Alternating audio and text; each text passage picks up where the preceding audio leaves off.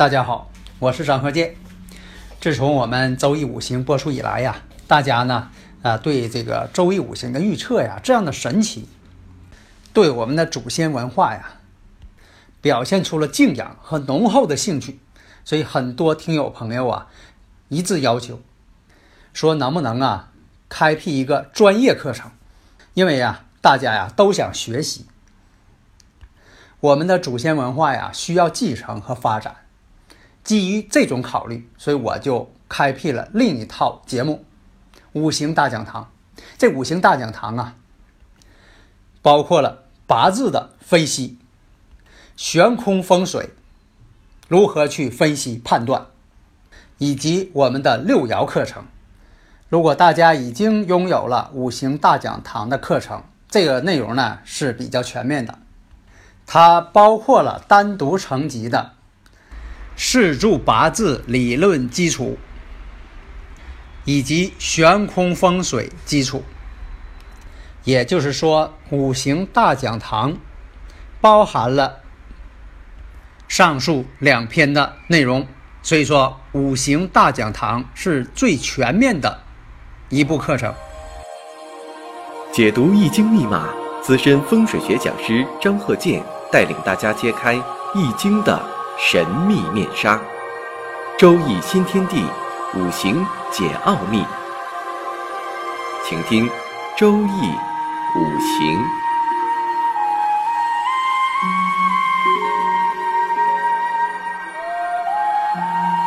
上山微电台荣誉出品。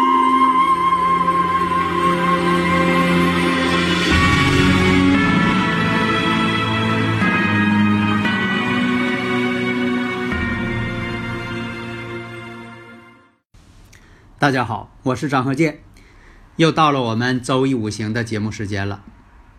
下面呢，我们看一下这个四柱，四柱啊，怎么得出来的？就是用你的生日时辰，无论是阴历阳历啊，这个事儿我说了好多遍了。无论是阴历阳历，就是你出生当天，你把那日子你记住就行，别整错了。你记的阴历也行，你记的这个阳历也行，只要记准了。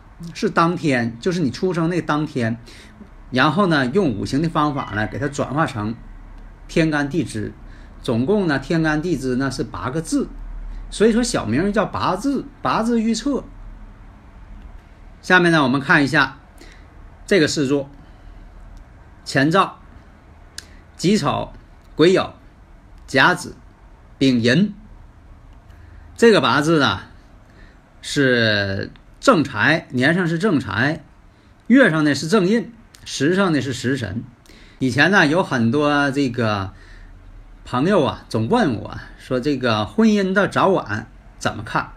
这个呢一般规律来讲是看配偶星的位置，方法有很多。你像与婚姻宫有感应啊。那么我看这个甲木日主，这个八字四柱啊，四柱主要看什么？看这个日主，就是你出生当天的日子很重要。这个日主呢，甲木，甲木日主呢，坐在子水上，属于坐在印星上，这叫陆地，俸禄的禄啊。那么子水印星又得到了月上这个酉金相生，月上呢又有癸水相生，年柱上是己丑，己土呢为。正财星，上一讲不讲吗？有很多这个听友朋友啊，总是在这上面很迷茫，说到底是以天干重要啊，还是地支重要啊？这个呢都重要。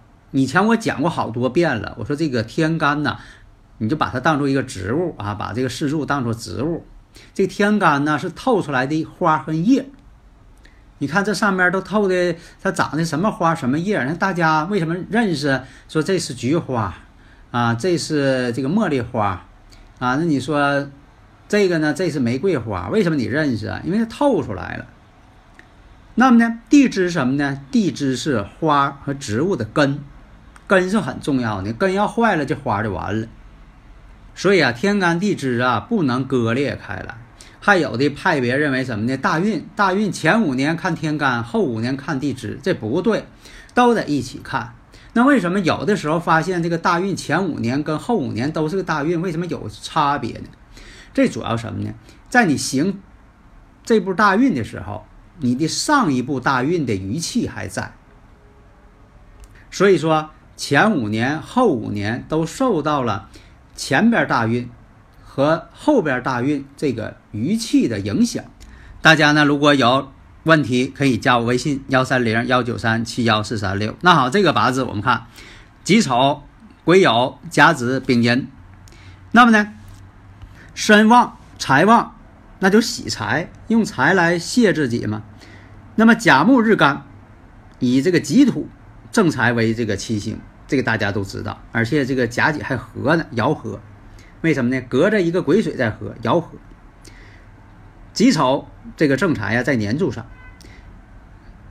再看这个大运流年大运的时候啊，我们知道，有的时候呢，这个四柱年干。也代表这一段时期的运势。这个年干代表什么呢？管少年时候的一岁到十六岁。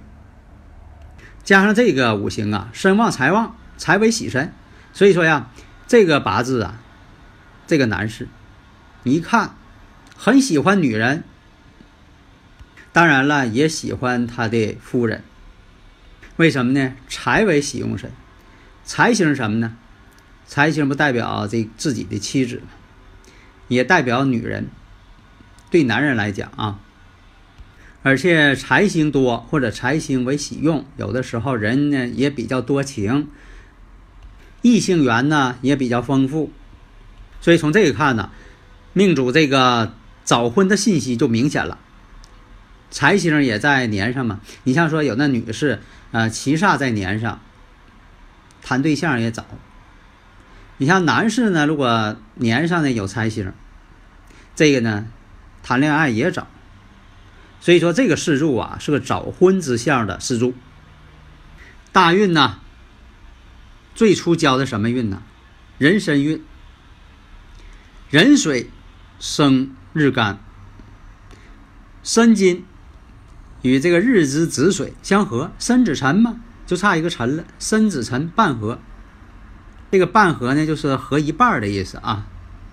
而且五行当中又有桃花，啊，桃花、沐浴、咸池，在这个神煞当中都有这个做法，就代表着这个女性缘、异性缘比较丰富。那么大运呢，与婚姻宫啊、七宫啊，有这种相合的迹象，也合着桃花，这就一种，这就是一种什么动婚的这个一种象征。同时呢，年上为主上，也代表父母之功。所以啊，这个五行当中，壬申运的时候，丙午年，十七岁的时候，就有一些呃比较深刻的一个恋爱。那么为什么断是丙午年呢？在以前我讲过多次了，五行大讲堂当中讲的是最深刻、最细致的，与婚姻宫有感应啊。婚姻宫这不是子水吗？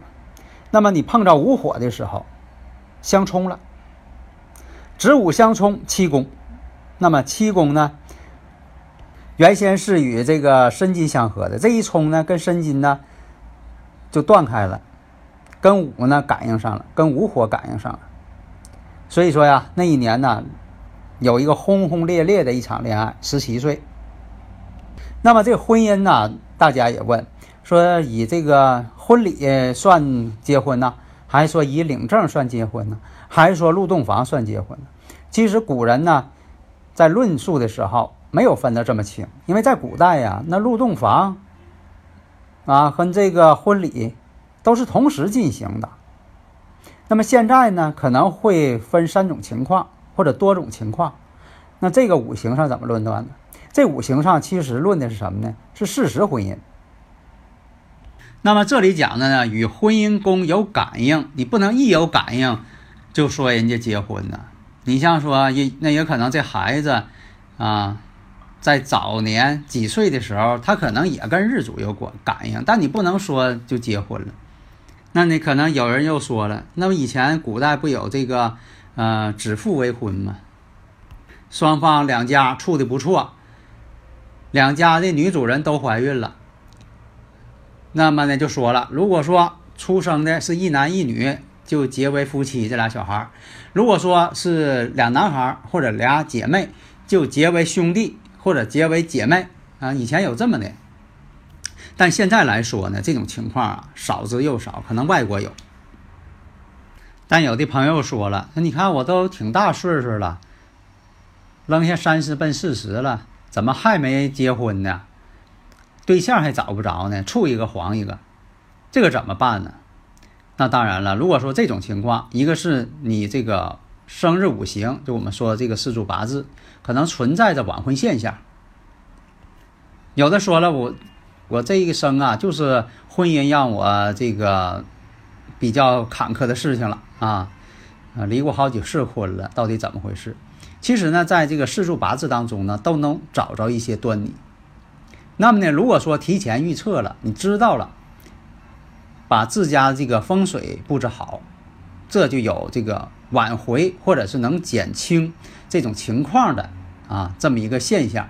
所以说，你必须呢把这个五行先分析好，因为呢这个四柱八字是主体，风水是客体，风水是为你的五行，就是你命中这个五行来服务的，而不是说。八字是为风水服务的，就等于说什么呢？房子是养人的，你反过来说，你说人天天养房子，那多累呀。所以有的听友朋友啊也问我说，这个房子是房子生我好呢，在五行上啊，是房子的五行生我好呢，还是我生房子好呢？还是我克房子好呢？还是房子克我好呢？这句话吧，就算说我不给你讲呢，你能明白。房子生自己是最好的，因为房子是保护自己的。你不是说的你这个人天天去保护房子去，房子那你不住，买个房子花挺多钱，天天搁边上看着不敢住。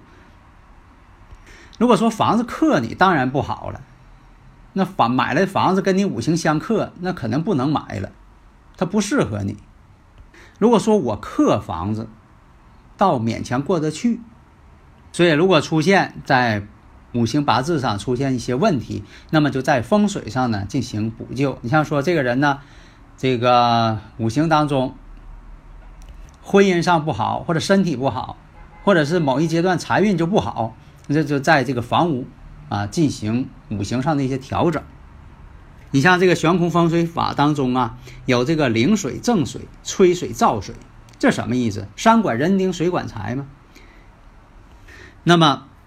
比如说哈，当运之方的对方就叫零水，这零水呢是，呃，一二三四五六七八九十零，啊零啊这个零啊零水，这个灵水，你比如现在行的是艮宫八运，艮宫八运的对方呢就是坤宫，坤宫呢就叫灵水，所以说你像说为什么说丑山未相这个相呢比较好呢？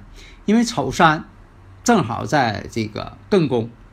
艮宫是丑艮寅嘛，那么呢，丑方的对方正好是未方，丑未嘛，它俩是相对应的。那未方呢，正好如果说是丑山未相，那未方呢，正好有这个八白象星，那八白象星正好见水，这就好啊，旺财嘛。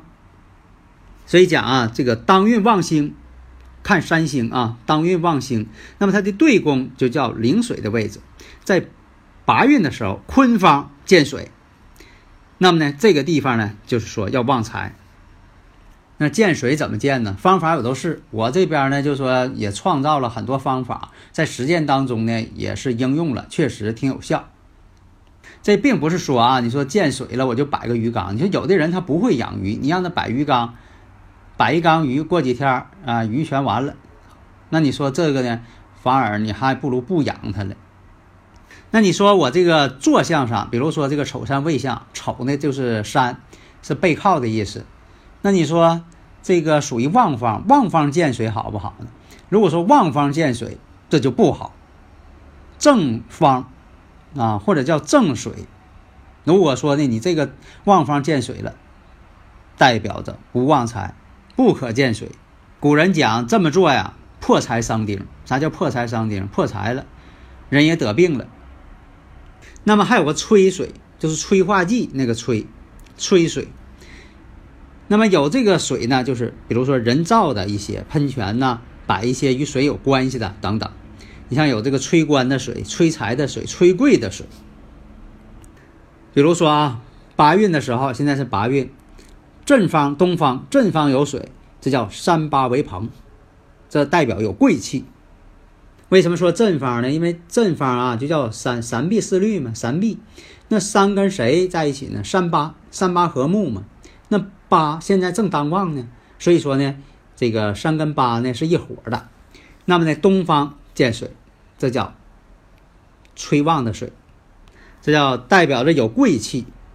有的人呢还问我，说的贵富跟贵有啥区别？哎呀，这富跟贵，富呢代表你这人很富有有钱，贵呢是代表你有地位。还有的这个听友朋友问呢，什么叫小富、中富、大富？我说这你看，哎呀，这个事儿怎么还当个问题了？你像说以前这个呃建国初期啊。就是文革时期，不都讲这个成分吗？你说这个人他出身地主，地主呢，在以前哈，他就属于啥呢？大富。为啥呢？啥叫大富？他有地，有这个牲畜，还能雇很多的长工给他干活，他不用干活了。地有的是，他干不过来。你像这个中富呢，中富，你先说啊，有地也可以雇工，但是没地主家多。要是自己要干呢，也可以干得过来，但是呢太累了，他也可以雇工。家里边呢有骡子有马的，是不是啊？哎，这就属于中富了。每年呢还有剩余，是不是啊？还能卖点东西，把粮食卖了还能换点钱。但是跟地主比呢差一些。那你说这人小富，小富什么呢？就说有点自留地儿，留着种个菜什么的，家里有房子，不用雇工呢，自己种地呢也能混个温饱。如果说又没有地，什么都没有，连房子都没有，他只能是给地主家那扛活，那就是贫农。因为什么呢？问这个问题的人呢，他就问说的：如果在农村，这个大富、中富、小富怎么分？那你看大致情况不就这样吗？那么呢，风水上还有一个造水，那就是灵水合成先天卦数的这个水，就叫造水。比如说八运艮，艮八为正水。那坤方为二为零水，那二七同道，那就找这个七就是对宫，对七嘛。那么对宫呢就为八运的造水。比如说哈，一二三四运，分别呢要取六七八九这些水呢为吉兆。比如说一运九为灵神，那么六那就与正神一呢合成一六合水，那么这个六呢就代表这个催吉。那六那不就是乾宫？所以说这个风水呀，不是说像咱们平常人认为的，就看个峦头，哎，前面有电杆，前边呃有这个房角等等，那就太一般了。而且你这么去，呃，你不仔细看吧，你布出的风水局呢，它也不灵。你必须得仔细研究，这里边学问讲究挺多的啊。好的，谢谢大家。登录微信搜索“上山之声”，让我们一路同行。